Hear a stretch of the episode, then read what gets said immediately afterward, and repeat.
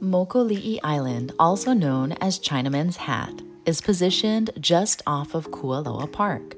Nestled within Kaneohe Bay, this photogenic stop is extremely popular for locals and visitors alike because of its shape, the picturesque location, and accessibility. You pull into the park and there is ample parking to view the island, and it's just a few steps to the sand and beach for closer viewing. Mokoli'i means little lizard in Hawaiian, but most call this island Chinaman's Hat because it resembles the iconic cone shape of a popular hat worn by farmers and folks seeking a wide brimmed hat to avoid the Hawaii sun.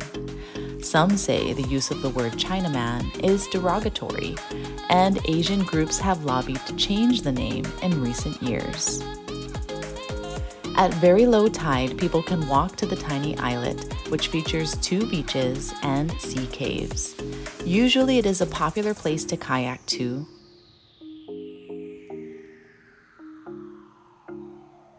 Although hiking to its peak can be deadly, and experienced hikers are suggested, as it is completely remote without easy rescue access if you are injured.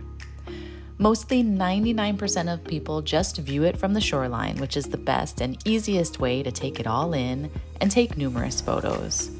The ocean site here is not very sandy and has a lot of reef and rocks, which is not all that suitable for swimming.